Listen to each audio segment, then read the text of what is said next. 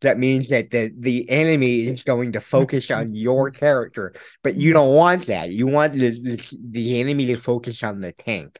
I'm glad we're being inaccessibly nerdy before the start of the podcast.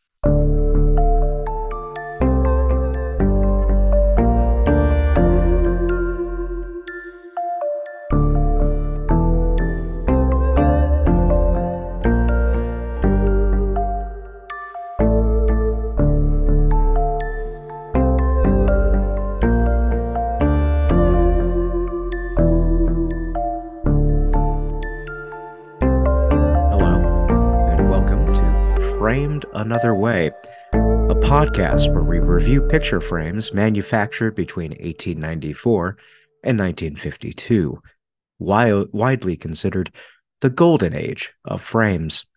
Our focus today will be the framing mecca of Youngstown, Ohio. I'm joined as always by Robert and Rachel. I'll kick us off with the usual opening question. What are the finest frames you've seen in the last few weeks? Lee Harvey Oswald. I can't follow that up. That's You, you can't even just yes and for once. Not a single yes and. That is the finest frame I've ever seen. I answered your That- question. That what if I ever fall ass backwards into money? I'm forcing you into improv training. You telling me that wasn't the best answer possible to that question? But it wasn't the bit. It wasn't the bit. What about the bit? Why can't you yes and the fact that JFK was killed by the FBI? exactly. You need to adapt, Aaron. I don't Yeah. like adapting. I hate improv. I think that, that that that worked itself pretty out pretty well. I think. Anyway, Yeah. as you can probably tell, we are not an NPR show. Uh, this is the right can't read, a podcast where we look at what happens in culture and we go, "Stop it now!" This is, for now, the last of our journey into the horrors of the tech world. Robert, Rachel, how stoked are you to not have to talk about this shit for an, at least another few weeks? I'm ready. Rachel Yeah. stays wistfully off into the distance. Yeah. I mean, you know, I love talking about gold standard shit. So yeah. Uh spoilers. Yeah, no, we will, of course, doing that, of course. Um, but before we go into that, I, I'd like to give us kind of a recap of what's what's what we've talked about so far. Uh, first episode, we talked about a, uh, how a nest of libertarians guided the discourse around the internet into a place where it became de facto a space that rejected moderation and was wide open to predatory capitalism a species species of capitalism that is even more malignant than the normal variant. Uh, they did this by setting an ideological basis informed by Ayn Rand and people like Newt Gingrich. Uh, the language around the internet was one that, from the start, insisted on rejecting the idea that a governing body had any say whatsoever on what happened on the internet. Uh, this was popularized by magazines like Wired and by people like John Perry Barlow, a cattle rancher turned lyricist for the Grateful Dead and staffer for Dick Cheney. That's All of a this. fucking weird business card. It is a fucking weird business card. Uh, that dude, it is a shame that he had any impact on society whatsoever. Would have been a lot better if he had just stayed there looking at bulls. Yeah, I don't know what you do when you're a cattle rancher. Just look at bulls. that's that's the job. Yeah. heard them occasionally. Yeah. Yeah. Yeah.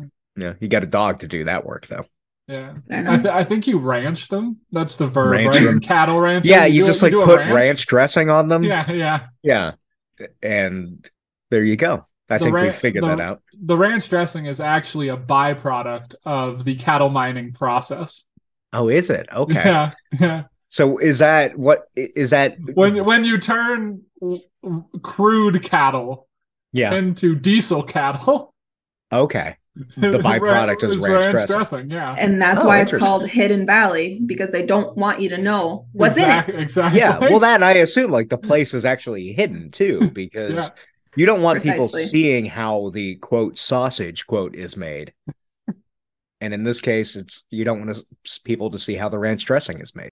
This is my new anti-Semitic conspiracy, the Jews created ranch dressing, and they're hiding on it from us. which is great. I mean, Mm. because ranch is very unhealthy for you, and uh, you know, it, it- the best dressings that come into a Jewish deli are like Thousand Island dressing. Oh yeah, ranch dressing is a dressing scientifically engineered to attract goyim and harden their arteries. It is the most Yeah. goyish of the dressings. Yeah, this is the fruition of thousands of years of the plots of the elders of Zion is Jewish ranch dre- dressing. the pinnacle of Jewish dressing technology. Yeah, we. I mean, now we're just spreading out these facts. Uh, Alex Jones hit us up. So all of this is. Oh, ooh. Shark is frozen on the screen Oh, in a no. very funny way. I'm not, You still not there? enjoying that. I am still here. All right. Oh. Do we do we want to cut? back. Uh, yeah, just go back a little bit. Well, so the last time something like that happened, the audio got entirely janked, and it was a pain of the ass for you to edit it. Do you remember that? Because like Rachel dropped from one of the episodes. I think it'll be fine. I worked out the Okay. solution last time. Okay, so we just kind of riffed on ranch dressing. Yeah. Do you? How far back you want me to go in the riff? I can I can try and revisit this. yeah, let's take the ranch bit from the top. Oh, no, we can just we'll just go on. Uh, go to your script. Do it.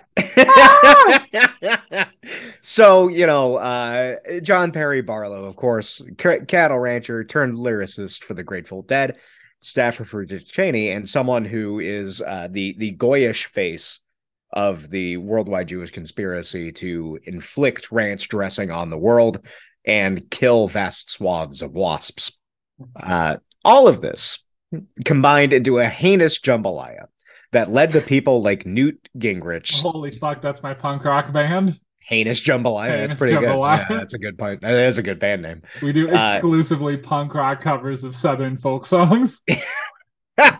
no, it's it's not Southern folk. It's Zydeco. Yes.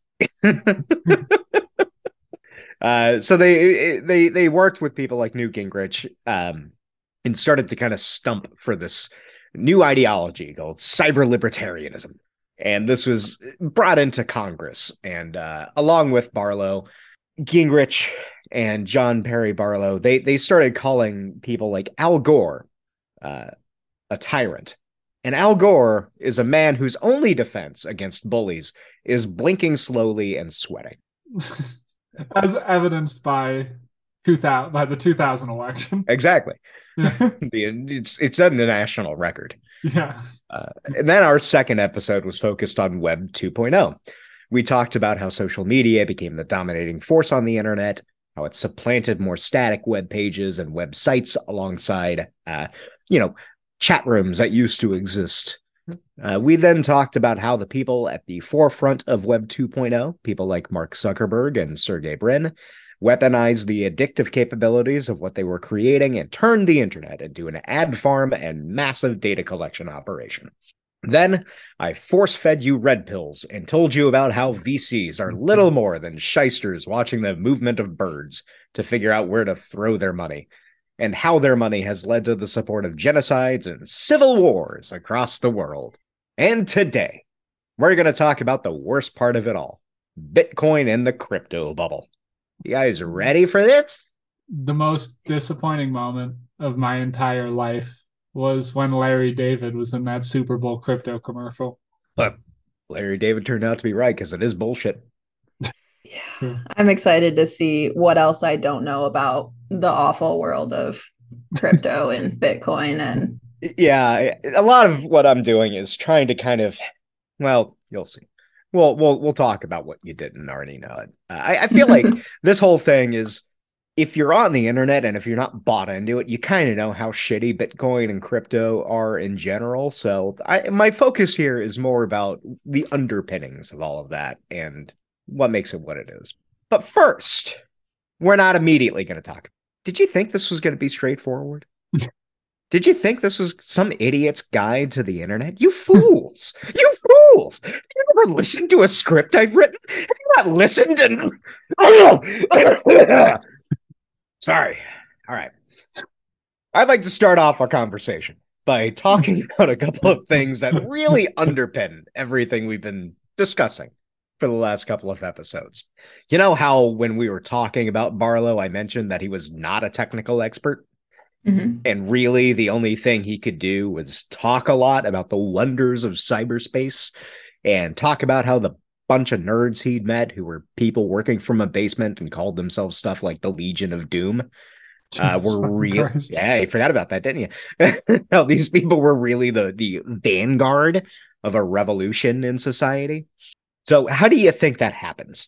How do you think these sorts of people succeed? How can a guy who said of his career shift from cattle to talking up technology, he said this, he's quoted as saying this, I concluded there is a lot more money in BS than in bull. It's a good quote, though. It is a good quote, it's and it is quote. accurate. yeah, makes a lot of sense. Yeah. Well, to me, there are two things here. The first one directly relates to how Barlow succeeded, likely in everything in his life. And the second is something that is more broadly appealing to everything you see on the internet. The first one is brash overconfidence. Mm, okay. I was going to say patriarchy, so same thing. Yeah, yeah. same thing. Yeah, yeah. Um, now, there's a paper out there that is worth reading titled simply The Evolution of Overconfidence. It was written by Dominic D.P. Johnson and James H. Fowler from the University of Edinburgh. Johnson and Fowler basically set out to look at why overconfidence exists. Overconfidence, they say, is a trait that leads to an outsized belief in one's abilities, translating to throwing one's weight around, increased aggression, all that good stuff. Throughout the course of the paper, they come to a few conclusions that are worth noting. One, this trait exists everywhere in nature. Think of a chihuahua trying to attack a pit bull at a park. Two, they surmise that species evolve this trait in order to win resources and, in a sense, outbluff opponents rather than engaging in a fight. Or, when in a fight, outperform through aggression fueled by overconfidence and abilities. And three, humanity appears to have a higher predisposition toward overconfidence than other species. Now, I don't think that Barlow is overconfident in the aggressive sense, but he is definitely overconfident in, be- in his ability to be a communicator. You only have to read things he's written to come to that conclusion. The Declaration of the Independence of Cyberspace, not to throw up. But the thing is, overconfidence often works. And for whatever reason, it seems to work really well when you're talking about tech journalism and the FBI, two groups who really dug what Barlow was, shay- was saying. That's because the FBI is an organization based entirely on positive vibes. they have uh, what are those those like things, dream charts, vision boards. yeah, they have vision dream boards charts. about how they're going to solve crimes, and that's how they do it. My favorite I, FBI stories that must have been an insane pitch is one of my favorite genres of thing, and like the shit that they did can only be explained by a really positive outlook. like I do not have the pure confidence to try to pull off some of the acme shit that the FBI did. no, that's for sure. I just got done watching or watching, listening to um episodes of cool people who did cool stuff. Mm-hmm. The most recent ones were about um I think anarchists who raided FBI an FBI office in I want to say Philadelphia and just listening to all of the asinine shit that the FBI was doing and it was like all it had to do with a COINTELPRO too. Oh, yeah. So we had the first stuff. face rub of the episode. and My we favorite. are how many pages? Four pages in. So good. Sick. Cool. My favorite FBI one is when they tried to convince people in the Philippines that vampires existed by staging Ooh. vampire attacks. What? This yeah, is new to me. It's true. Look it up. They they they did a whole fake vampire thing in the Philippines. Your tax dollars at work, well, your parents, but they were trying to prove that ah. vampires were real to Filipino villagers. what? Okay. We could we, we could have a train system. No. No. We gotta make fake vampires. Yeah. yeah. Fun oh. story. I'm I'm go- I'm going to Chicago in the fall, and I was hoping to just take a train to Nashville from Chicago. You can't do it. No, you can take a train. That would make St. too Louis, much sense. But then you got to connect on Greyhound. so hey, yeah, let's just convince Filipinos that And Empires. just going out on a limb, maybe don't take a train through Ohio, Aaron. No, it wouldn't be through Ohio. It'd be through St. Louis. I guess you wouldn't have to go through Ohio to get St. Louis. It's a border yeah, state, so... though, isn't it? Uh, yeah. The wrong side of it, though. Yeah. Mm. Isn't it great how quickly uh your ability to conceptualize a map is when you uh, live on the opposite side of the country? I refuse to learn anything about anything. East no, it, all right. So it's Illinois, Indiana, then Ohio. Yeah, that, there we go. Geography. Turn, turn, everything east of Denver into a parking lot. I refuse That's... to learn anything about it. In the continental United States, everything east your, of Denver. Your, your mountain elite crap, mountain desert cactus thing, Joshua trees bullshit. That's what I say. The only good things east of Denver are already a parking lot. Turn the rest of it into a parking lot. I don't want so to go you, to the other you, ones anyway. You, like Clarence Thomas, love Walmart parking lots more than resorts. yeah. Yeah. we're, we're, we're building bridges here on this podcast. Yeah. You know who else builds bridges? Is this segue that I'm doing right now.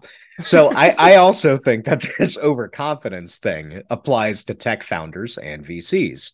For that strata of society, you know, the sorts of people who recommend The Art of War as a business textbook, overconfidence isn't overconfidence. Bomb that guy. That's, Whenever you see that guy run at full speed. That's every leadership tier of most tech companies. Are you for real? It's this shit is endemic. You don't spend time on LinkedIn, do you, Shark? I spend absolutely zero time on LinkedIn. That's for the best. People are like, here is an ancient Chinese text written multiple thousands of years ago about how to kill people with yeah. pointy things. Yeah. And they take it as mm. here's how you do a capitalism. We are a broken society that does not deserve to be redeemed. That is correct. Bring on the League of Shadows. so these are the sorts of people who can, with a straight face, say that their cloud based infrastructure built to incentivize regular engagement in a B2B marketing space across verticals will change the world. And they are the sorts of personalities Johnson and Fowler discuss in their paper.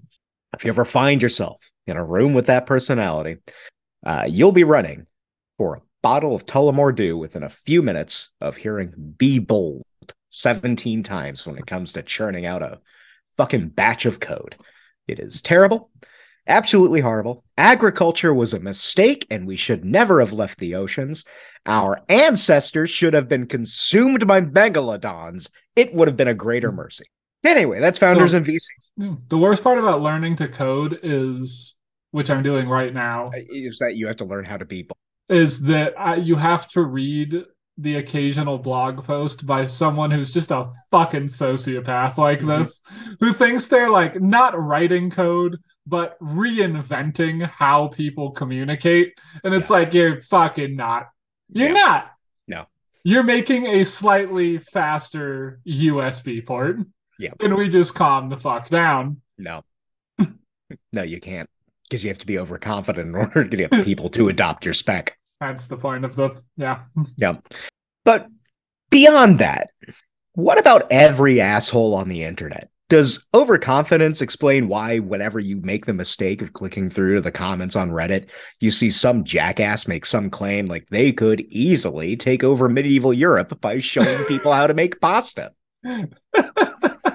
that that that was one of my favorite bits of Reddit. Uh, was like uh, I don't know, 15 years at this point. Some jackass was claiming that he could go back in time and take over Europe in his lifetime by showing people how to make pasta.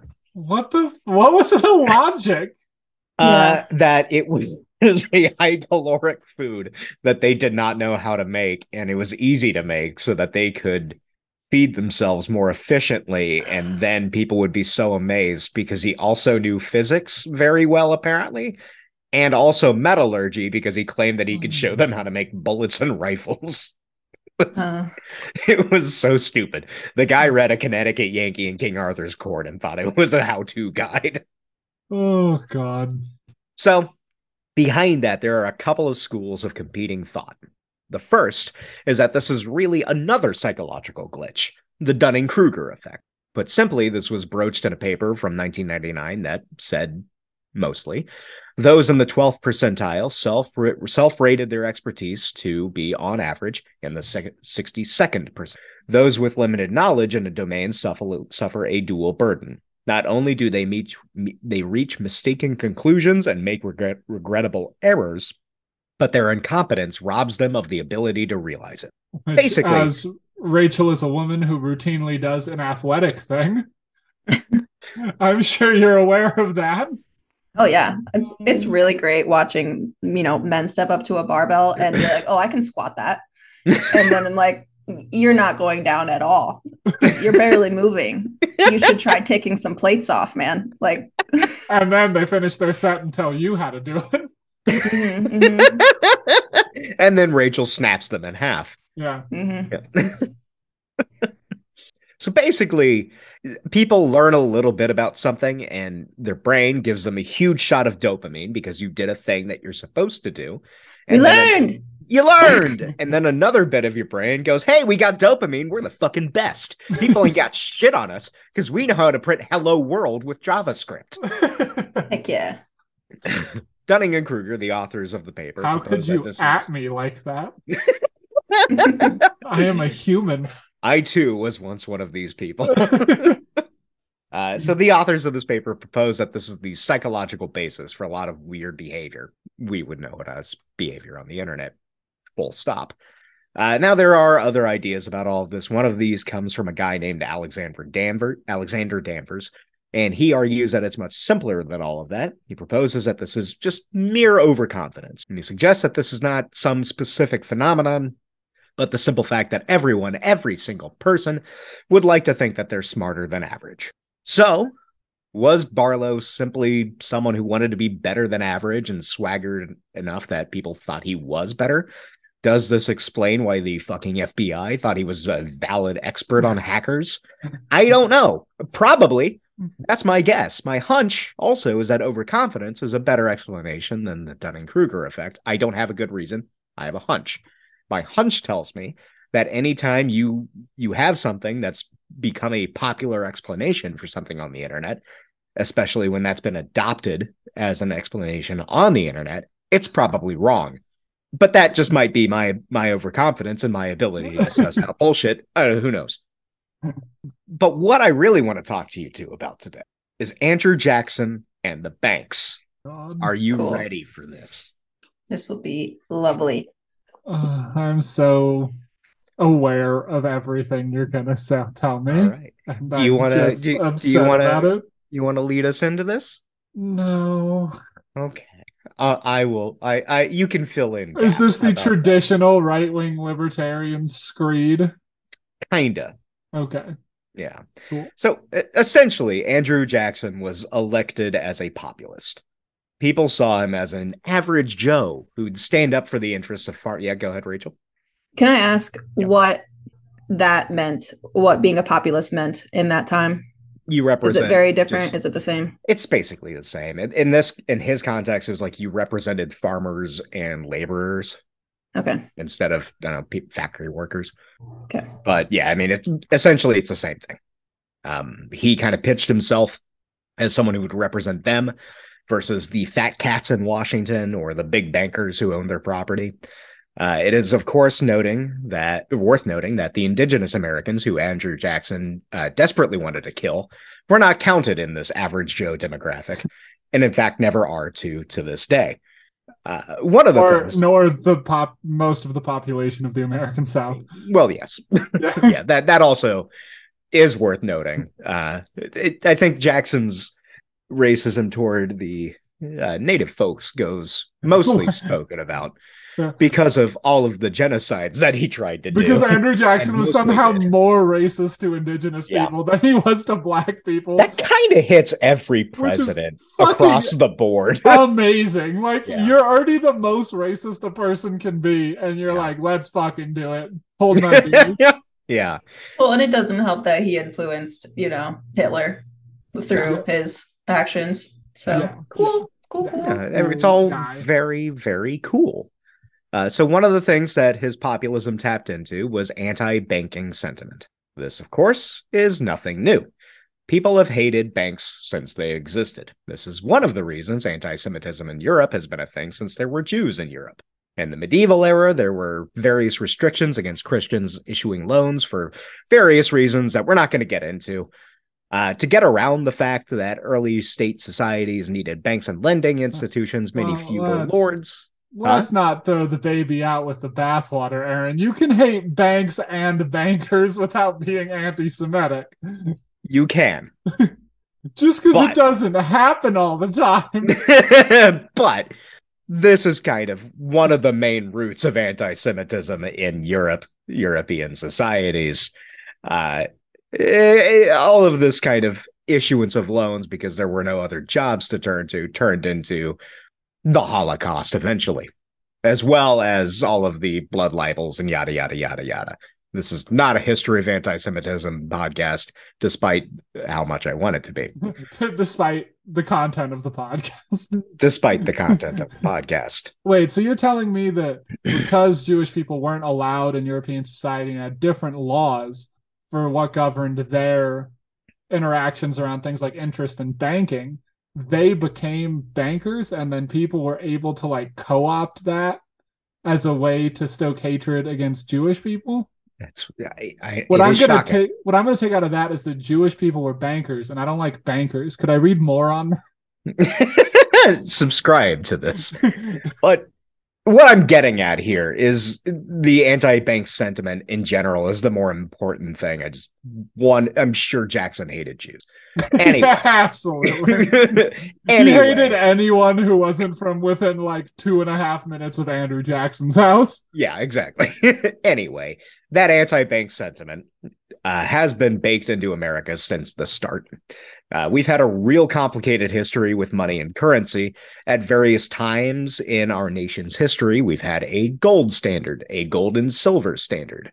We've accepted foreign currency as equivalent to American currency. So, you know, you could go into a store in the colonies or shortly after the colonies or whatever and buy things with British pounds or doubloons or whatever if you didn't have whatever your area was using at the time. We've allowed states to issue their own currency and so much more. If you were so inclined, you could make a decent argument about how our approach to money is a great microcosm of how America has always been a deeply divided country with a schizophrenic approach toward whether we want pure liberty or a centralized government. But in Jackson's day, there being a national bank was still relatively new. Jackson hated it. He wanted that shit to end because he viewed it as intrinsically crushing vast swaths of people. And which could one... only be done by Andrew Jackson, not a fucking bank. he wanted to be the one crushing people. God yeah, damn it. solely the purview of the president. the fucking job of the president. Not these tyrannical banks. I should be the tyrant. Oh. So Jackson figured that he knew better than these so called experts when they said that not renewing the so called charter of the Second Bank of the United States would be a disaster. So Jackson gave in to his overconfidence and did not renew the charter, and the bank collapsed. This then led to a chain of other collapses, which sent inflation skyrocketing, state level banks fumbling the ball, and then a censure of Jackson by his opposition party. It was, you might say, one of the many instances of a populist claiming to hate the centralization of power and then centralizing power to do a thing he wanted to do, leading to blowback. It's also worth noting that, uh, like many people in our recent history, Jackson claimed that the bank was un- unconstitutional, even though the Supreme Court had confirmed that it was, in fact, constitutional shortly before he did the thing. All of this happened in the 1820s, barely 40 years after the Constitution was adopted.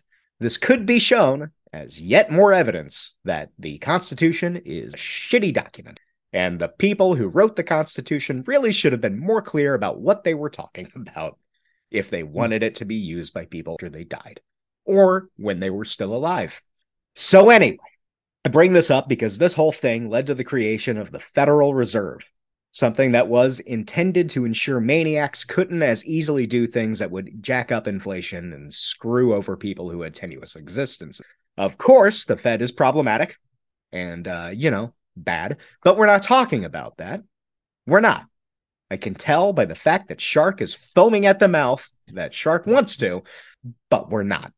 Another reason this is important is because if you've talked to anyone with interesting ideas in the last, well, 200 years, you've probably heard some level of crowing about the, gr- the gold standard. To recap, briefly, America was, like many countries, this episode touches on so many of the worst kinds of.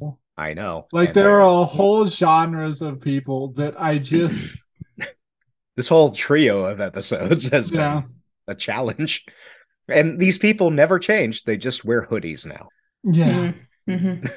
so, at one point, we were on the gold standard, meaning that a dollar was representative of a por- portion of gold and theoretically could be exchanged for that amount of gold.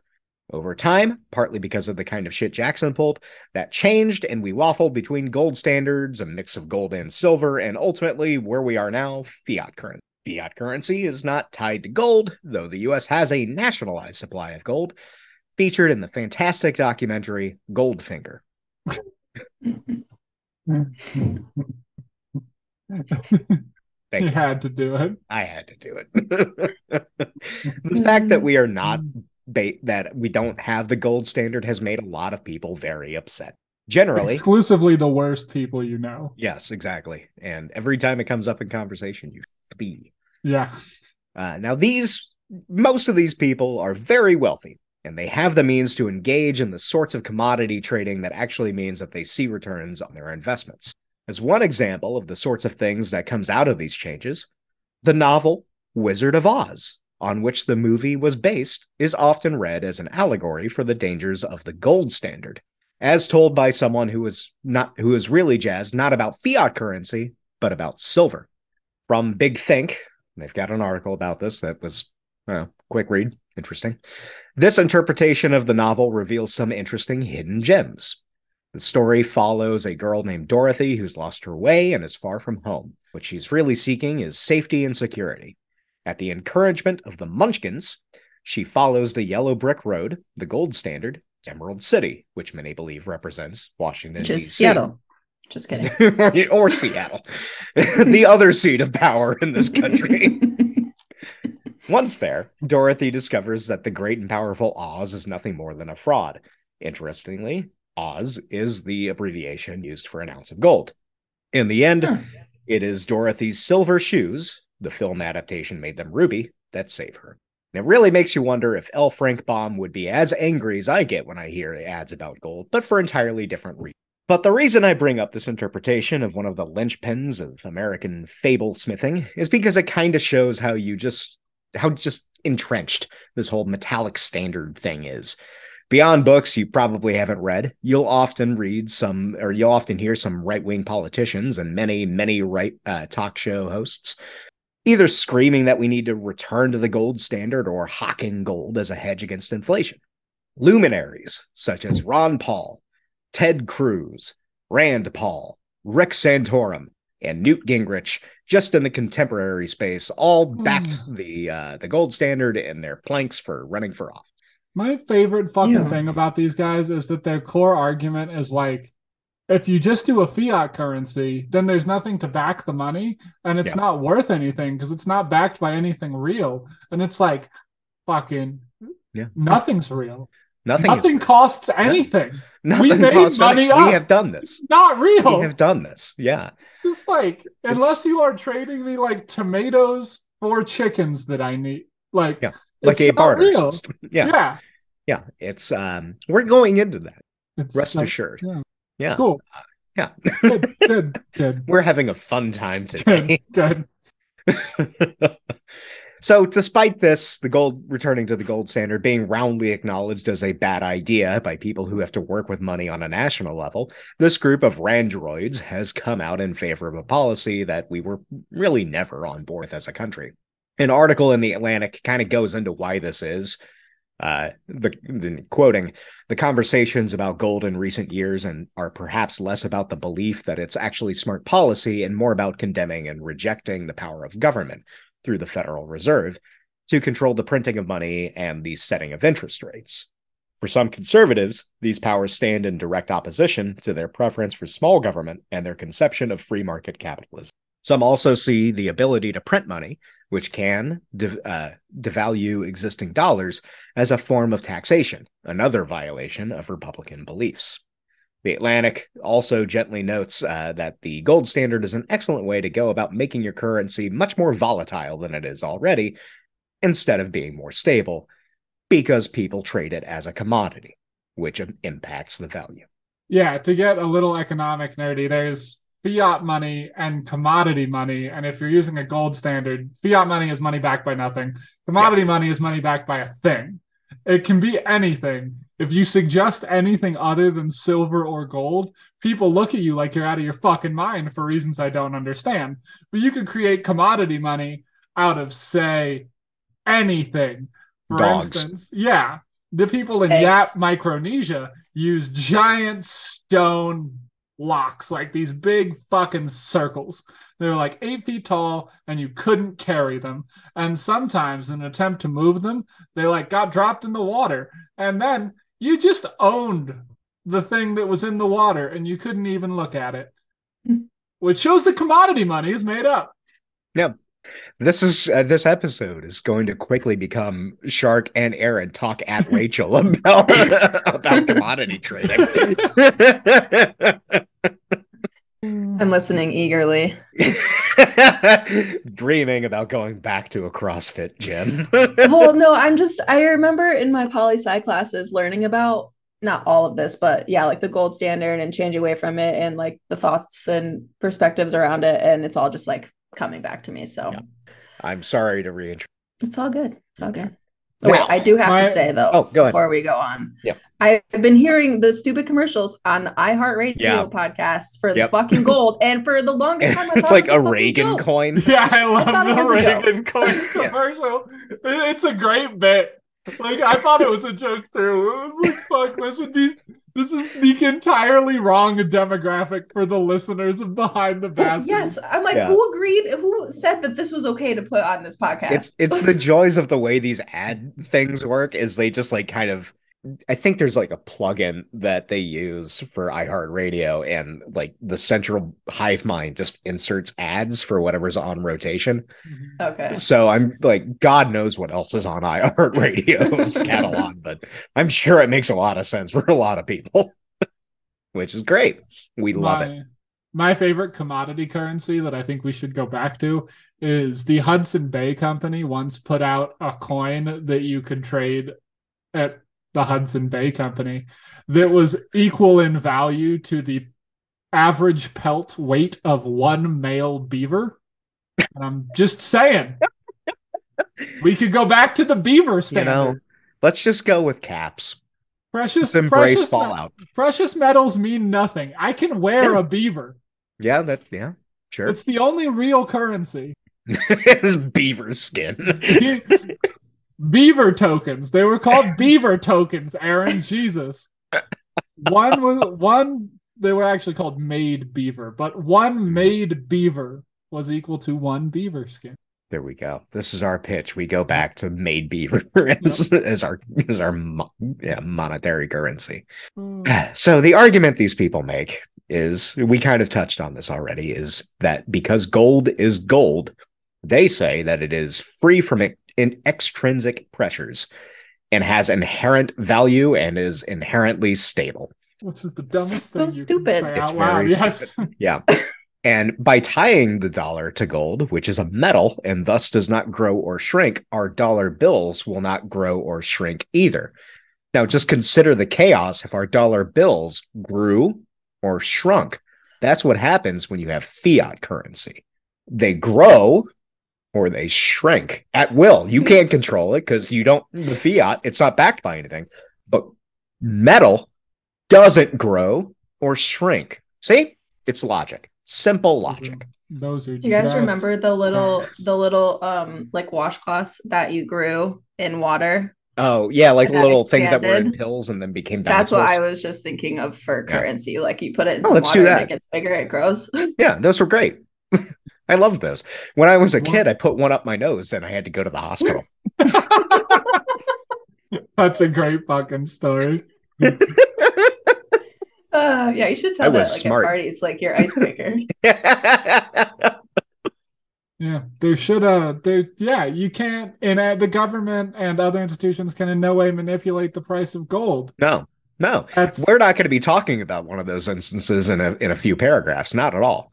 No, yeah. why would we? We wouldn't wonder why exist. gold prices now are higher than ever because we use no. them in computers. Yeah. Um, and they started yeah. peaking around the 70s for some some reason. reason. Some so, so strange. So these these guys they also argue that gold is a hedge against inflation. So I did some quick searching, as I am wont to do, and found a really mixed bag of analyses about that. A Federal Reserve of Chicago article and a Forbes analysis are two things that I want to highlight. And they argue that gold can be a hedge against inflation, but only a moderate one, and over the course of about a hundred years. And within that time period, they say, the value of gold fluctuates enough that you can't really count on it to be stable as compared with inflation. Based on the Forbes analysis, you'd be well off or better off just spreading your money throughout investments in the stock market, you know, diversifying the sort of sort of advice you're given in economics classes in high school, uh, or if you listen to our spiel about VCs last episode. So basically, gold is not a cure-all. In fact, the Fed article points out that gold is just as vulnerable to extrinsic forces like price fixing or pump and dump schemes as anything else.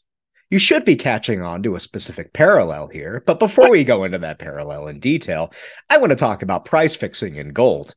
Again, proponents of the gold standard would have you believe that it does not substantially change in value and always remains valuable because its values cannot be impacted by outside sources. This is proven false by many court cases, but we're going to focus briefly on one. In 2013, US regulators looked into City of London trading for allegations of price fixing in the gold market. This was after a group of investors figured out that something was fucky.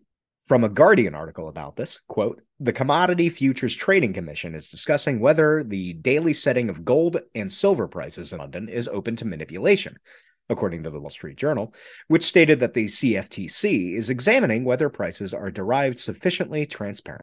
Essentially, the case hinged on five banks Barclays, Deutsche Bank, HSBC, Bank of Nova Scotia, and Societe Generale, and they worked together twice a day to agree on a fixed price of gold and whether or not that was analogous to price fixing. Now, you could hear that previous sentence and go, well, yeah, and you'd be right. But because we're dealing with gargantuan banks, the case was in progress for an eye popping eight years before a judgment came down that, in fact, the five banks were price fixing, and they said that they were. But because we live in an unjust world, the banks paid a slap on the wrist fine of $50 million to the plaintiffs to end the case. But this did do two things. First, it opens up the precedent for suing because of price fixing in this market. And second, it shows that yes, gold's value is definitely manipulated by the outside in the same way as literally every other commodity. And that brings us to the real point of this Web 3.0 cryptocurrency in what is rapidly emerging as the new bubble, AI. And the primary source I have for this section is a book titled The Politics of Bitcoin Software as Right Wing Extremism by David Golumbia. It's fairly short, and you should all read it because it applies to uh, just as much to AI and every other tech bubble as it does to Bitcoin and cryptocurrency. In the book, I would, I would just like to begin this section by saying that there was once a time in America when I was in college, when you would buy Bitcoin simply to purchase drugs online. Yep. And it was a beautiful system. you would go and roll your money into Bitcoin. If you lost it, you lost all your Bitcoin. We hadn't invented banks for Bitcoin. You just had a Bitcoin wallet well, those banks are invented and they still get raided. Yeah, yeah. And, and shysted and heisted all the time. But go on. And then you sent your Bitcoin to someone in Spain and they mailed you high quality opiates that you picked up at your college mailroom. And that is a meaningful thing that helped a lot of people. It's a beautiful thing. yeah. And the fact that they have corrupted the thing I used to buy ecstasy in the mid 2010s is disgusting. Sorry. I truly am sorry. Bitcoin was once great. Make Bitcoin no, it great again. Was. It was never great because of all the reasons that we're talking about for the last three episodes. It's mm-hmm. underpinned by everything. That's the whole point. It's always been a right wing bullshit scam. Anyway, oh. Golumbia outlines how the arguments used in rhetoric about crypto are the same arguments used by people like Ron Paul and Alex Jones about gold, and now they're doing this about crypto. Basically, they hinge on a central premise that the international monetary system is about to collapse because of fiat currency controlled by global banking elites. and the only way to survive is to have an alternate currency. These people once hawked gold as the only way to survive economic collapse, but hey, they have increasingly turned their, their myopic eyes to crypto. And in his intro, Golumbia writes the following, which is a perfect summary of exactly where we are today.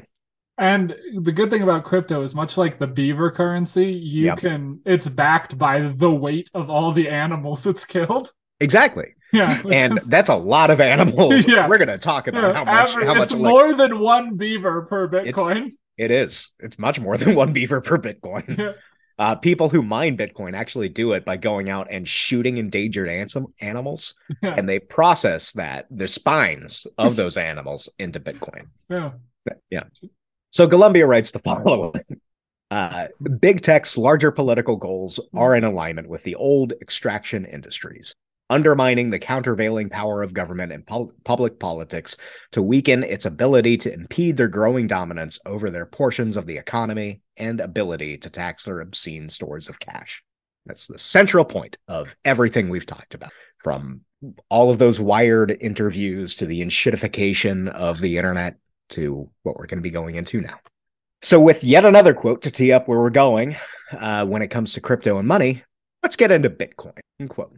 The presumption that computer based expertise trumps that of all other forms of expertise, sometimes because everything in the world is ultimately reducible to computational process. Do you remember last episode when I uh, talked about that Palantir ad that I saw on Duolingo and the guy is saying that all problems are technical problems? yeah. It's all there. So, anyway, Bitcoin was first created in 2008 by someone or a group of people writing as Satoshi Nakamoto. The pitch was that Bitcoin would be a decentralized currency, not subject by a governing body like the Federal Reserve or International Monetary Fund or anything else. And in order to accomplish this goal, coins, coins would be minted by tasking computers to solve complex problems. Once computers solve these problems, their work would be checked by all other com- computers on a node and if validated, the computers would be issued a Bitcoin. From the start, Nakamoto's goal was that there would be only a set number of coins that would ever be minted, which means that as more coins were minted, these problems required more and more computing uh, power to solve. As coins are minted and the exchanges are made, these record- records are logged in what's termed the ledger, or in more technical circles, the blockchain. Are you with me so far? Yeah, but can I ask a question? Yeah. What What do you mean by like solving the problems? Like, what are the that gets problems? into a more technical level than I than I am capable okay. of getting into. But basically, like you have a, a a a computer is tasked with doing a program, and once it does a bit of the program, it it says I'm done and then every other so every other computer that has like that software like is notified and then there's like a little background process that checks that the solution and work is valid. Okay. All right. Beyond that that's all i can really handle. Because then you start getting into engineering and like crypto stuff and i'm not like crypto uh, like cipher technology and security and all that and i can't i can't do that. I'm not that i'm not that capable. And it's stupid it's very stupid too. Sure. Now, the other aspect of this decentralization decentralization thing is that the software is not in one specific location, as I just kind of talked about. Rather, computers host portions or entire copies of the software locally. And whenever is, an exchange is needed, whether that's like I solved the thing, give me a coin, or Shark allegedly pays for drugs with Bitcoin, uh, yeah, I'm a performance artist. That was just art. Yeah, that was just much art. like Alex Jones. Oh yeah, of course, and yeah. Tucker Carlson. Yeah. Uh, local elements, whenever this exchange is needed, are synchronized with all other elements to keep the ledger, again, also referred to as the blockchain, in sync. This means you can store your bits of the ledger, your coin, without ever needing the entire ledger in your. This is done in like wallets, and then you have exchanges. That's the more that's the more detailed stuff. The other level of this is that it's all encrypted. Hypothetically, this means that exchanges are anonymous and private, which would allegedly allow Shark to pay for opiates, allegedly. Though, if someone can crack into an exchange or a wallet, that privacy is collapsed. And this has happened many times, and exchanges are frequently hacked into and robbed. So, this is something that should cause you to not take these claims at face value. There is a simple truth in cybersecurity, which is that if you want to do something that requires cybersecurity, you should be doing something that is illegal or private, which is why you need the security, but not so illegal or private that anyone would ever want to look into it hmm. because cybersecurity doesn't exist. It's not. I, so thing. I I did some admin work for a uh, cybersecurity consortium a while ago, and at one of the meetings, we were talking about some use case, and one guy got exasperated and he said, Look, we need to just agree that the only secure device, the only trusted device, is one that you throw out of a window from five stories up. Yeah, yeah. uh, it is the cell phone that you never connect to the internet anywhere. yeah, we multiple companies have a conversation which is like how do we deal with password sharing? And like LastPass got hacked into. And I I, uh, I was talking to a coworker about it. I was like I don't know. I just use like KeePass which has no connection to the internet. And that's the only way to do it. But on top of all of that Bitcoin is an inherently libertarian project built upon the ideas shared and expressed by cyber libertarians cypherpunks, and a whole host of other nerds. This translates to like bits and bobs pieces uh, that there is no regulation. If your coins are lost in any capacity, they're gone. This has led to things like the first major one that I'm aware of uh, was a heist with an exchange called Mount Gox.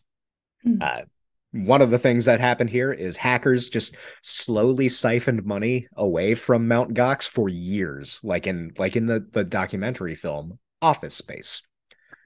and then they did this for years until the company filed for bankruptcy in 2014, incurred massive fines by, I think, the French government ad nauseum. It's happened. Did they find out when they declared bankruptcy, or did they know ahead before? They that? they knew it was happening, and okay. uh, they just couldn't stop like, it. Oh, and by oh, the well. time, yeah, and then like I think the killing blow that forced them into bankruptcy was they had hackers had gotten a hold of like admin passwords and just hacked in and lifted all of the Bitcoin from Mount Gox. That's fucking awesome. Love that. Love yeah. That. So uh, my favorite thing about that is it we picture some like computer genius sitting with like a matrix readout.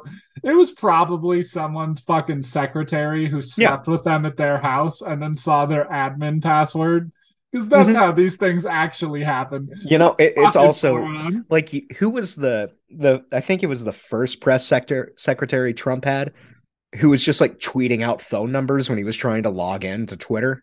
Yeah.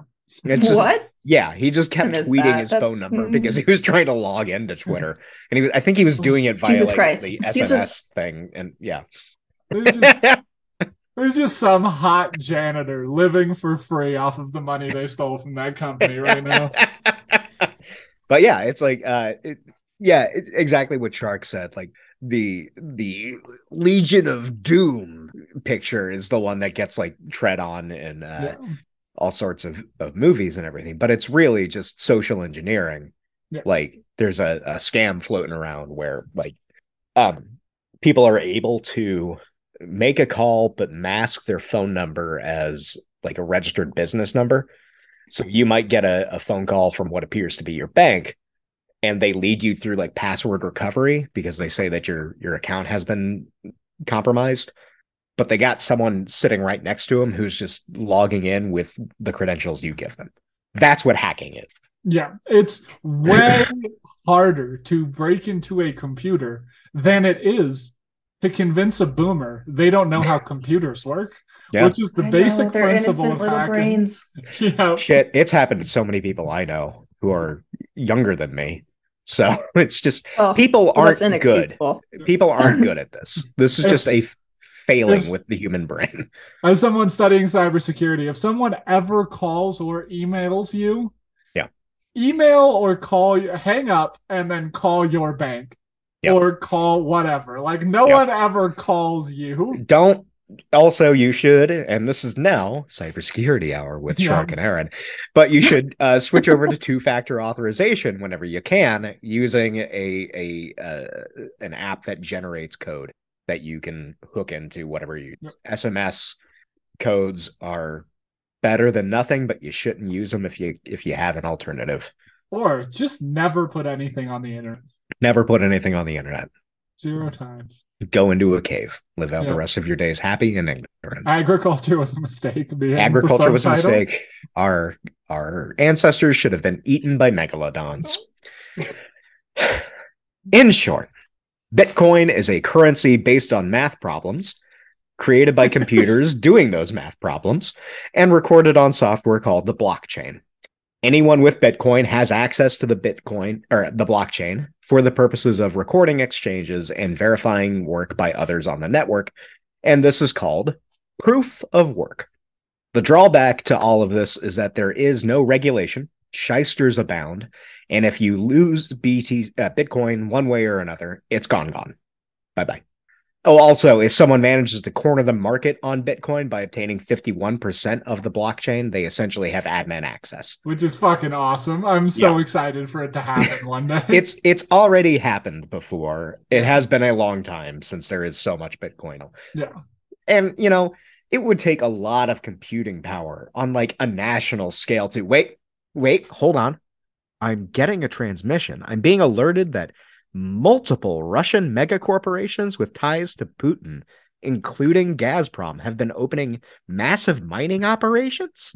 The, the true crime in all this is just let me buy a fucking graphics card, you goddamn weirdos. Yeah, that so that that's um we're gonna talk about that in a little bit, but yeah, okay, like part yeah. the the computer uh, parts have become absurdly expensive. Yeah, because we're good we're gonna get into it, but yeah, for a while, uh, it was nigh on impossible to upgrade your computer uh, I think I got like I got lucky because uh, there was one team meeting that I was in during our last company or with our last company, Rachel, that I just was feverishly refreshing Best Buy's website on multiple windows.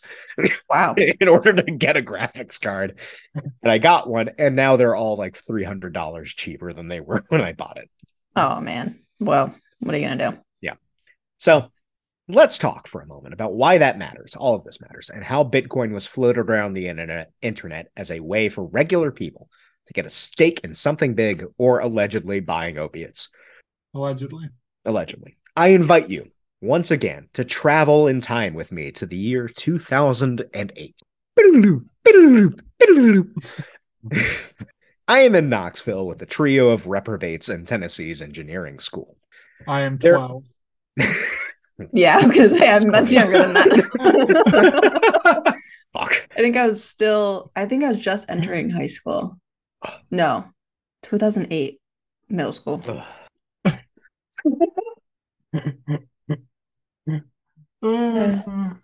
so these reprobates routine is pretty simple. they go to class, they study for a bit, they come home, play video games, and dick around on 4chan.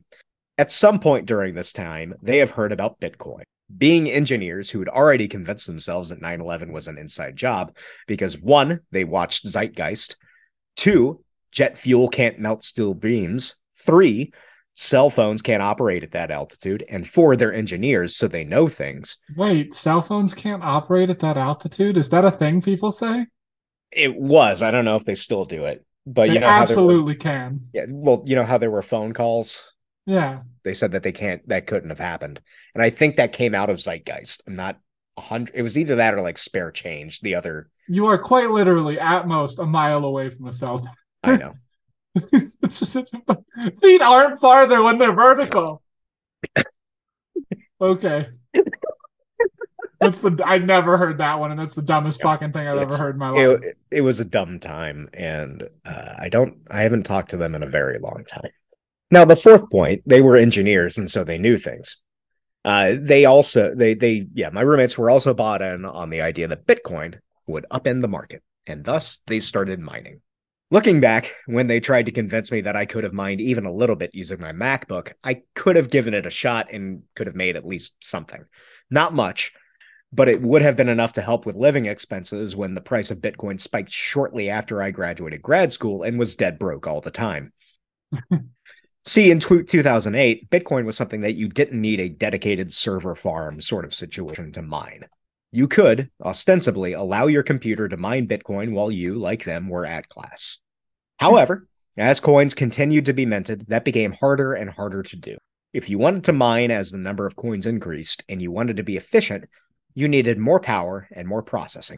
This led to people building computers uh, built specifically for mining, turning computers into uh, essentially bare bones machines with one or two graphics cards, because those cards, GPUs, had the sort of dedicated processors that would run these operations efficiently. What Shark and I were talking about, about why everything was so expensive. And from here, you can probably see where this is going. In 2002, CNET reported that one transaction, not mining a coin, just the energy required to exchange coins, quote, takes uh, 1,449 kilowatts to complete, or the equivalent of approximately 50 days of power for the average US household. Oh my God. To put that in money terms, the hour average cost per mm-hmm. kilowatt hour in the US is close to 12 cents. That means a Bitcoin transaction would generate approximately an energy bill of $173. Bitcoin mining uses as much as much energy as Argentina, according to the Bitcoin Energy Consumption oh, Index. And at that annualized level of 131.26 terawatt hours, crypto mining would be in the top 30 of countries based on energy. Ew. Think about that. That's I'm gonna let that settle in. No, I don't want to let it settle. that's so disgusting. Transactions happen. And that's not even like the mining part. It's just the transactions. That's just transactions. It's just How the most energy so efficient part of the system. Yep. How, what was that, Rachel? It's so unsustainable. yes, it is. There was uh we're gonna get into NFTs in a little bit, but NFT, oh, there there was uh when NFTs got huge, there was a dude who was making NFT art and realized like to create one art, it was like the approximate usage of a major city. yeah. I forgot that NFTs are a thing. Were yeah. a thing. Yeah. Thank you, you for bringing that back into my brain. About that, you remember NFTs? What a cute group of guys. Well, they I mean, are all now into AI. Well, we'll talk about it. I'm sure. they are all now into AI shit, and just well, I guess it's more accurate to say that they are all into like Decentraland and will be moving to AI. But that's for later. Right now, according to the Bitcoin Energy Consumption Index, Bitcoin has uh, this is about a year after that CNET article. Bitcoin mining has the same carbon footprint as Singapore. So it's safe to say, gone are the days of being able to mine Bitcoin from your home and expect to have any impact in mining an actual. But that hasn't stopped tech evangelists from being cheerleaders for the technology and Indeed, as Golumbia points out in his book, investors in tech companies, software engineers, and tech executives were early adopters and boosters of Bitcoin and cryptocurrency in general. Golumbia draws a thorough through line between them, right wing libertarian economics, the conspiracies around banks, all of that, and the founders of the cyber libertarian move- movement. And that has continued apace today.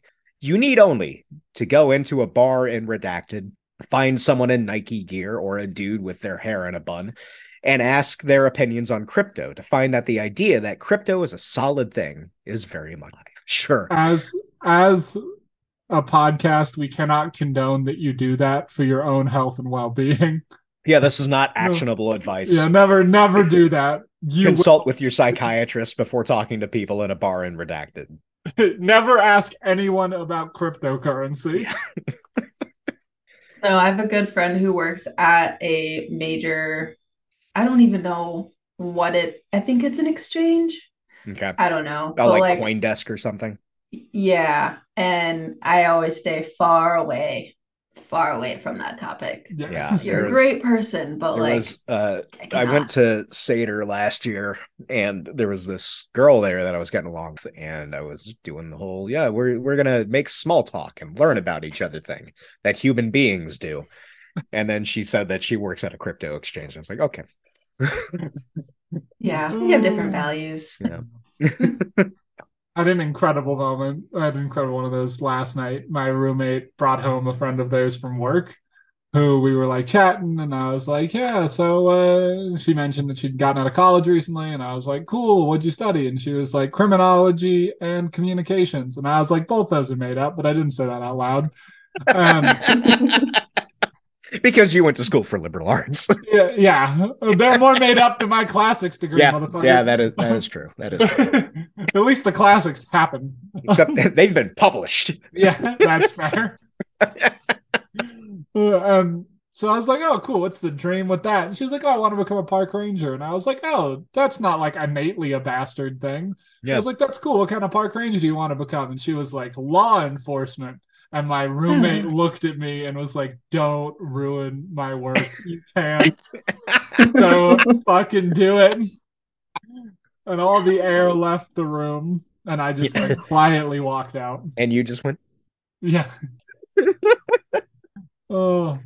So these sorts of people, Never you could point never talk to anyone. You could point them in the direction of how, because crypto doesn't have regulation, it's fodder for dozens of heists of exchanges or people pumping and dumping currencies, much like Elon Musk keeps doing by claiming that he's going to, for example, accept Bitcoin with Tesla, or, you know, changing Twitter's icon to the Doge meme dog in order to jack up the price of, of Dogecoin. Excellent. I was just going to say, are we going to talk about Dogecoin? So, great. Yeah. And like, I don't know, Dogecoin started off as a funny joke, and now people actually think that it's legitimate, and I'm sad. Oh, you can't even have a funny joke anymore. Fucking my roommates in redacted, the ones you met, tried to oh, get yeah, me to no, buy suck. Dogecoin, and I they was sucked. like, I'm not gonna do it. I'm not I, gonna fucking buy crypto. I knew that. I knew they sucked. Yeah.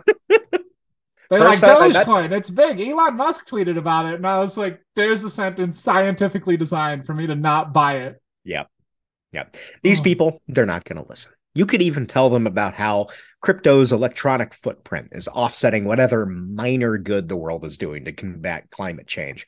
They won't listen. You could even make a base appeal saying that because crypto isn't taxed the same way as dollars or other investments, all of their money that they're siphoning off into crypto is essentially taking money away from direly needed investment into infrastructure or schools. They won't listen. Their eyes will glaze over. And when you take a breath, they'll roll the eyes in the back of their head like a mentat and talk about how energy isn't a concern because Ethereum is going proof of stake instead of proof of work. And then you'll dive over the bar and try to kill yourself with alcohol poisoning. Now, proof of stake, it should be noted, is an alternative method of checking trans- transactions on the Bitcoin instead of having all the computers check work. Oh, I thought it was a stupid VC term. It is. Uh, no, ra- rather it's just having... also something people want to base the entire global economy on. Exactly. So rather than having all the computers do the check work mm-hmm. thing, proof of stake essentially has people with stake allow or disallow transactions. And for Ethereum, you might immediately notice a flaw in this. You should immediately notice a flaw. Uh, for Ethereum, the stake needed to do this is 32 Ethereum. And right now, that equivalent is over $61,000 in crypto. So it is not exactly democratic. I don't see a problem with a system where the people who have the most money decide whether or not you have money, Aaron. I mean, that's basic. Yeah, no, I, I think it's a fine system. We should have, like, there should be judges for this system, and they should be allowed to be gifted crypto because the the judges need to know if we're going to have wizards who have the power of justice. Yep. It just yeah. makes sense. Yeah. Giving giving judges gifts is uh, it's fine. It's fine. It's they love Walmart pocket parking lots they more do. than resorts. They Shark. do. They do. And while these people are still in the mentat mode, they'll go on to tell you that Bitcoin will only continue going up and up in value while the value of the dollar goes down and down and down. They'll say that soon enough, Bitcoin will increase to $1 million per Bitcoin. And if you get in now, you can share in the riches. They'll tell you that when that happens, everyone will take Bitcoin. And finally, the international monetary system will realize that crypto is the only valid currency because it's got an intrinsic value set by the circulation of a set number of coins in the market. They'll say that, like gold, Bitcoin is the free of extrinsic pressures and as a hedge against inflation. They will then ascend into the heavens, open their mouths, and shoot down beams of light from their eyes and say, Bitcoin has changed the world. Nope. Here's nope. Any system that relies on everyone buying in simultaneously is only applicable to late 2000s Lindsay Lohan. I it will not work for Bitcoin. I'm sorry. Herbie fully yeah. the only time that happened. It was an inexplicable moment in the course of humanity. Humanity was for a time, for two hours, united in one. Yeah. It was a beautiful time. I yeah. cried for yeah. two hours. Because you were in college while Rachel and I were 12. Exactly. Now, here's the thing though none of this matters. The central hinging point of crypto is that it was sold as an alternative monetary system, but it's not. Broadly speaking, money is defined as having three characteristics one, it's used as the medium of exchange, two, it's used as a store of value, and three, it's used as a unit of account of account. Bitcoin and crypto in general fails two of these three definitions. It is not a reliable store of value because it is absurdly volatile, partly because of the propensity of people with a lot of stake to engage in pump and dump schemes to increase their value, which means that it's not going to be super reliable from day to day. It's also not used as a unit of account because ultimately crypto isn't traded for crypto, it's traded for dollars. That's the funny part. Yeah.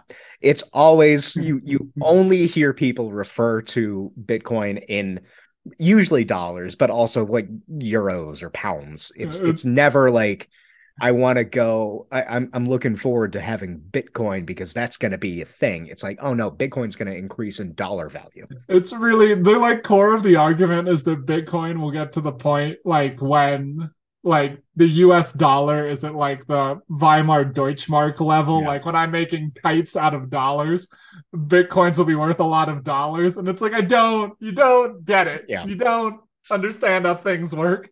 Yeah. Because in their, in some, in the people who actually believe that, like their mind is that, oh, that's when people are going to use Bitcoin because the dollar is going to be in the shittle. But no, they're not. no, and in Golumbia in his book has a lot of stuff about like how this is like oh, mm, all right. It, i think it was in the first episode we talked about how this is like all of this rhetoric around cyber libertarianism is built around the idea that it's only for people who have enough financial stability and uh, ability to be on the internet. And it's the same thing because this kind of conversation leaves out anyone who doesn't have the means to use crypto. and it never will because the people who who pump this stuff up don't care. So, speaking of pumping, uh, let's talk for a moment about pump and dump schemes in tech. Now, the king of this, as it appears, is Elon Musk. Musk routinely chooses one to three cryptocurrencies at a time and fucks with their values by boosting them and then crashing them soon after. He's done this with Bitcoin, when claiming that Tesla would be a long term supporter of Bitcoin by buying a bunch. And then a year after mm-hmm. buying a bunch of it, sold 75% of it when it went up in value. This tanked Bitcoin's price. He's also done this with, I think it's Shiba Coin is another one. And then most recently, he's done this with Dogecoin by changing the fucking icon of Twitter to a Shiba Inu. So he he made a lot of money by selling it, which then tanked the value of it because all of their holdings were then distributed everywhere because they sold it for dollars. So you have it, it's basic. You, you know, hurting my brain. Do you ever hear people talk about like how if if the Fed releases a lot of money, it devalues the dollar? Yeah. That kind of happens with Bitcoin when he does this kind of stuff because he bought such a substantial amount of Bitcoin and then sold three quarters of what he sold, which means that valuation, you know, which kind of relies on two things. One is the perception of how valuable it is, and then two, the currency. Because mm-hmm. the currency or the amount in circulation uh, expanded a lot, the value drops. And then okay. because people saw him uh, like a major holder of Bitcoin and a company that was promising to be like a, a long term supporter of it, they saw this company dump it and they're like, oh, that means something's bad. So it causes Got a it. run. Yeah. Okay. It's basically like if Bill Gates created a bunch more Microsoft shares Mm-hmm. and then sold all of his yeah Microsoft shares are stock. a great example of this because yeah. it's just the stock okay. market yeah and it's, it's yeah. just unlicensed securities trading yeah. that's a much better thing than like dollars because this is yeah. it's the stock market that makes sense yeah. yeah um so and now he's done this with dogecoin by the the whole twitter icon thing with which was a move that likely caused the bedraggled remnants of twitter's engineering departments to lose their goddamn minds. Site continues to start all four of them? yeah, all four of them, all on H 1B visas and terrified that they're going to be deported. so, hmm. as we're seeing, the central premise or promise of crypto fails immediately. It's not money, it's a commodity parading around in the guise of money. And it got that way because people who invested early knew that in order for their investment to keep growing, more and more people had to buy in. So they brought more and more people in. It's then like a, as it's like a it's like it's a like, it's weird, a shape. It's like a, a- there's yeah. a shape where like Yeah, the top it's a is shape- thinner than the bottom. yeah, and and the only way that these people knew that their investment would grow was through more adoption, which then created, as Shark was saying, an eerily like it's like a pyramid structure with a few people at the top holding a lot of stake, and they need more and more people under them like like down like like uh, down the hill, down Down a hill. perhaps. Yeah, it's it's The- yeah, the it's a down downstream trickle down triangle idea pitch. yeah. And do you know who one of these people is who is like trying to drum up all of his followers to buy in? D- Can you can you guess? I mean, you probably know a few people who are doing this, but can you guess the one I'm thinking of? No, nobody's coming to mind except for Elon Musk. Shark, you want to guess? I feel like I feel like this is going to be a surprising one. It, Is it it, a might be. surprising one? You might have heard of this. I'm not sure. It's Andrew Anglin. of Mm, I don't know who it's that is. fucking Andrew. Do you want to talk about him, Shark? oh, so Andrew Anglin is the less appealing version of Tucker Carlson. He writes. He's like a far right neo-Nazi who was for a while the editor of a site called Stormfront, which is just like fucking Nazi Ooh. propaganda. Ugh. And then the Daily Stormer after Yeah. that. He's in the running for most punchable face in America. He's certainly a top five. Cool. Yep. So here's what a Frontline article writes about this. In Anglin's one uh, white nationalist cryptocurrency guide circulating on Ter- Telegram, and he puts it this way quote, We all know the Jews and their minions control the global financial system.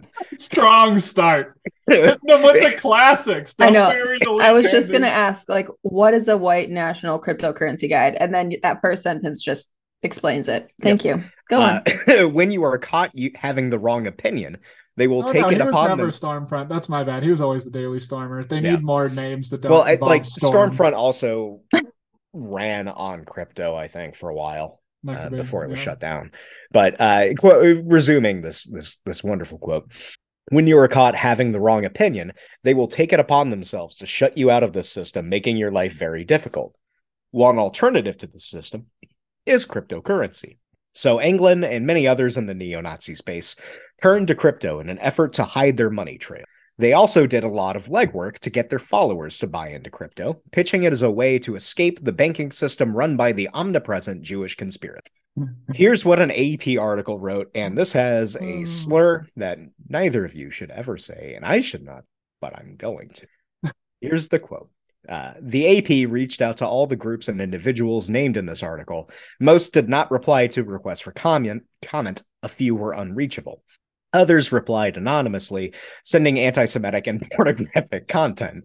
One email, for example, read, Stay the fuck out of our crypto, you demonic kike. Die. mm-hmm. So, anyway, after crypto, you have NFTs. You should put that as something on your website. That could be that could be the subtitle. It could be Aaron Simon, demonic. That's going to be on my, my business card at work. Yeah. yeah. In your email signature. Uh-huh. Yep. Aaron Simon, project manager. so, NFTs were like crypto, but even worse because you couldn't use them as currency. You'd basically buy a piece of art that was verified as unique by being part of the blockchain, typically on Ethereum's chain. And then that's it. You'd hope that it went up in value and could then sell it.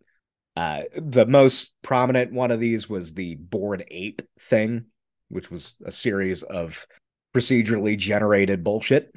Uh, now, no one buying these apes was psyched about the aesthetic values of the apes because they all looked like shit.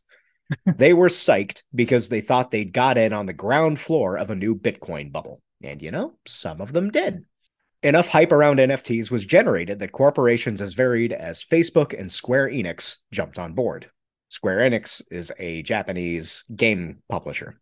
Mm. Square Enix began announcing plans to implement NFTs in games, though they somewhat backed down after immense pushback from customers. Uh, I think they're they're probably just waiting for people's memories to die and then implement. them. Wait, what do you implement them? What does that even mean? Um, so there is uh, an example of this would be um, there's another game called Counter Strike Global Offensive, and that game allows people to collect like skins for rifles and shit, and then okay. sell the skins for rifles and for actual. Oh, so weird. the way okay. you can implement NFTs in games is like you can have you can do things in the game and then you earn an NFT backed item. Hmm. Okay. Very dumb. Yes.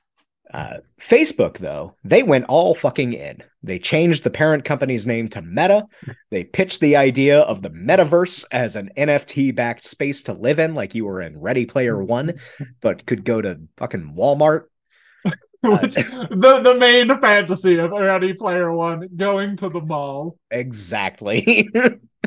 the Zuck spent a lot of his company's time and money on making this thing a thing, and it deflated almost immediately. I didn't know that they that the I guess it was backed by NFT or if that was the intention. I well, so that. he wanted it to be like this decentralized black blockchain based thing and I don't know the tech behind it, but it has something to do with NFTs, and the the entire metaverse is based around this idea of a decentralized space. Sorry, Barry is having some time. I don't know if you can hear him. As I've been talking about NFTs, he started going like, "It's wonderful." anyway, so we'll we'll talk. Uh, Shark, I'm going to open it up for you to rant about Decentraland again, but um ultimately it deflated. In other place in other spaces people figured out how to turn nfts into a way to exploit people in developing nations. Things like axie infinity is a game that sprang up and turned nfts into pokemon.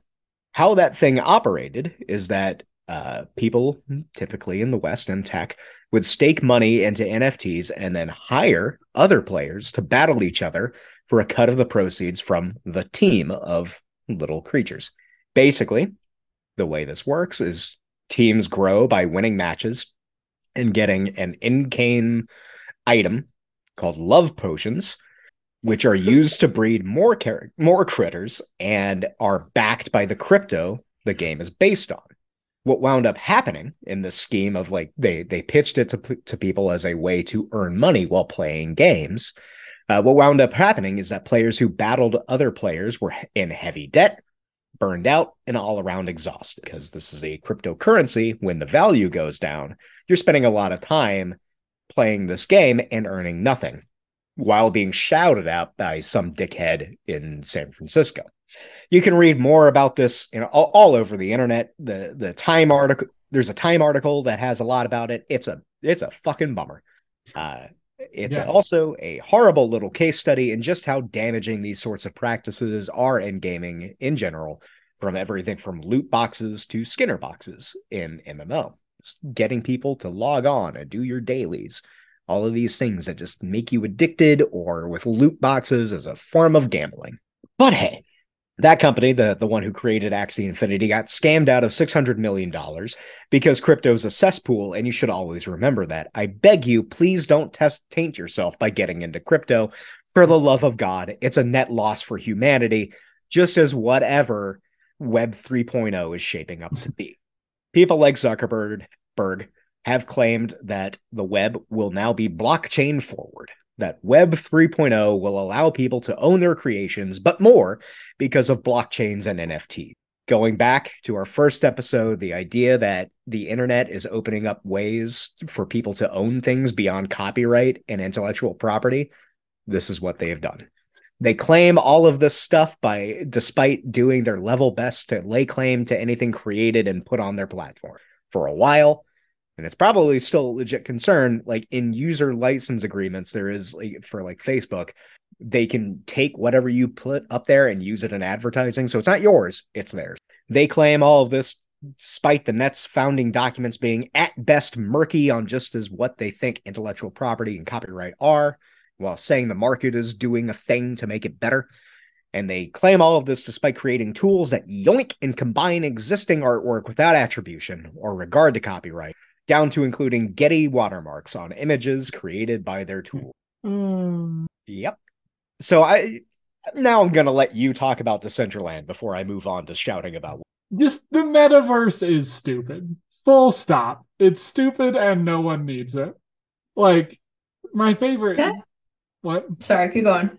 Just like the inter, these people desire to make a space where like NFTs and cryptocurrency become like the underlying basis of a digital world. And every step along the path is the dumbest fucking thing you've ever heard of. And it's amazing that these people get to testify in front of Congress.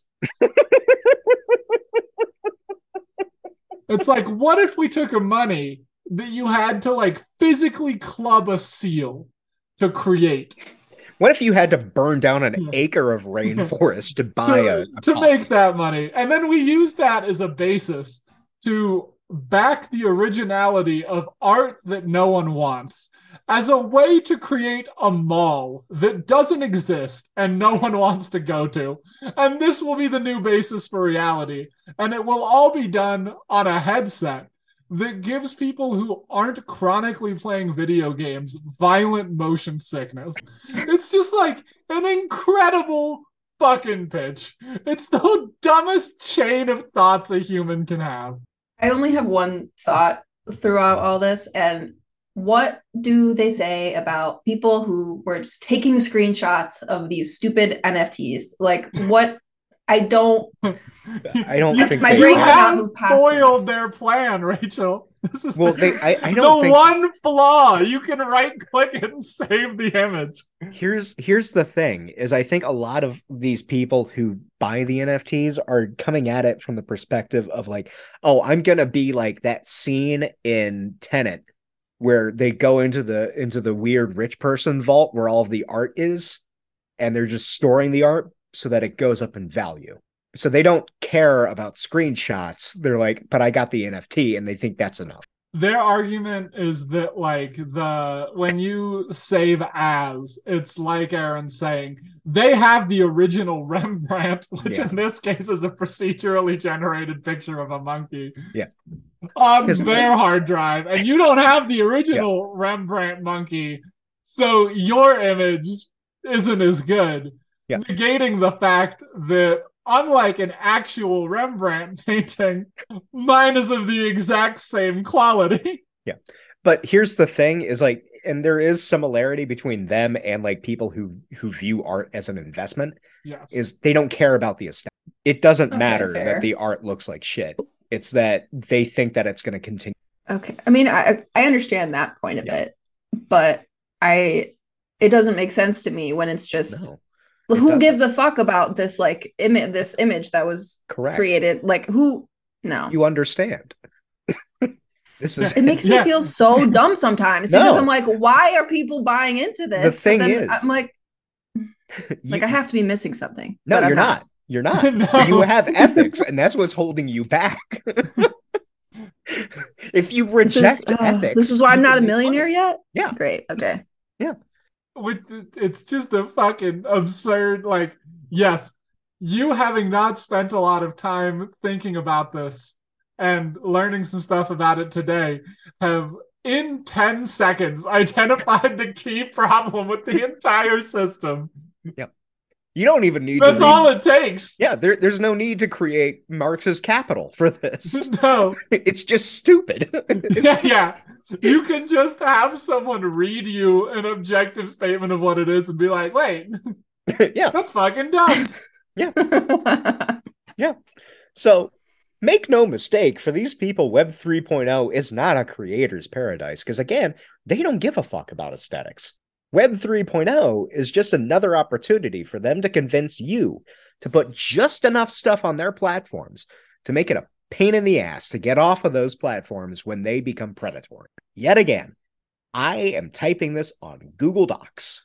I have thousands of photos on Google Photos. Both of those were, at one point, so incredibly free that it was stupid not to use them. But then, as Doctorow's enshittification process outlines, the services became more and more expensive, both in terms of cost of moving off of the service and of using them at all. I have, in short, been enshittified out of using alternate things. Mm-hmm. Now you pay for unlimited storage from Google fucking One, and you're just tied to it forever. Yep. It's great. Yep. And that process is coming for whatever you do that is AI related or crypto related or whatever. If indeed Web 3.0 becomes the NFT zone, then we are going to be worse off for it. Just look at Metaverse or Decentraland. Don't be a schmuck. Don't buy the hype. If someone is selling you that is, t- is telling you that something is going to change the world without a lot of blood, sweat, and tears, they're trying to take all of your money and everything you've ever made in your and this brings me to the final part in our the machine gods, Omnius mm. and Erasmus. But again, the crypto bubble seems to have burst, or at least shrunk impressively. In its place, we are in AI territory, sparked by ChatGPT, a very cleverly made web scraper that has been coded to be very convincingly, or very convincing, and combine a lot of text on the internet and tweak the text with minor tones that are essentially Instagram filters, but for words. Many people are convinced that the end times are here and that the robots will kill us all. I am more convinced that companies will implement this thing and others like it to automate vast swaths of support workers and writers out of jobs. And yet again, we don't have any social safety net to help. Shark, though, has yeah. been corrupted by the machine gods or Omnius I, and Erasmus and thinks they will have. save us. Shark Defend yourself as I prepare my zealous hordes for the Simonian jihad against thinking machines. Never shall you make a machine in the image of a human shark. Wrap me in sand trout. I am ready to lead humanity on the golden path. I will die on this hill.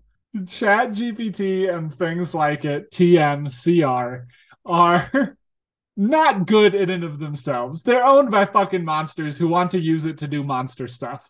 But it is a tool that will do for if you're a hardline Marxist, what we call the professional managerial class, or as most people know them, those of us with bullshit jobs, looking at all three of us or Rachel soon to be.